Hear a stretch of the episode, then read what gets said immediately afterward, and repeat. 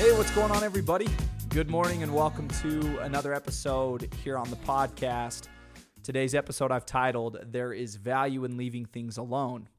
Balthazar Gracian is a priest and a writer, and here's what he had to say on leaving things alone.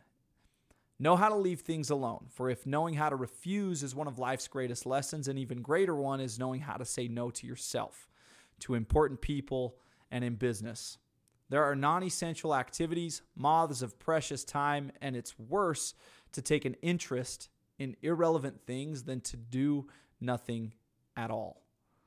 Now, I know there is a lot to digest here. I wanted to read through this last sentence.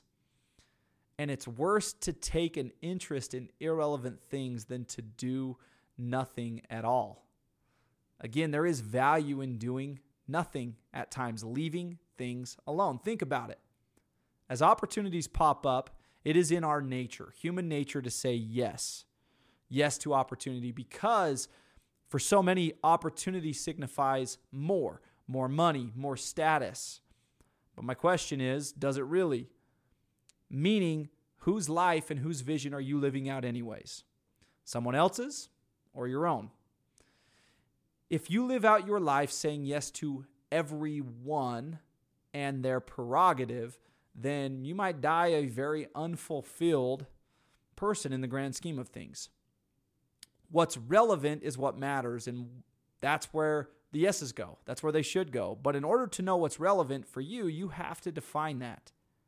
Doing so weaponizes you and makes you better, better equipped to leave things alone that might otherwise excite someone else. But again, you're not someone else. You are you. There's only one of you out there. You have the opportunity to decide. Don't squander it by living out someone else's dream or chasing down someone else's path. You have your own to focus on.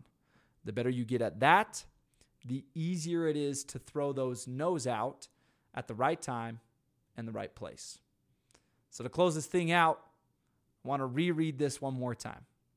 Know how to leave things alone, for if knowing how to refuse is one of life's greatest lessons, an even greater one is knowing how to say no to yourself, to important people, and in business. There are non essential activities, moths of precious time, and it's worse to take an interest in irrelevant things than to do nothing at all. There is value in leaving things alone. Have a great day. I'll see you guys back here again tomorrow.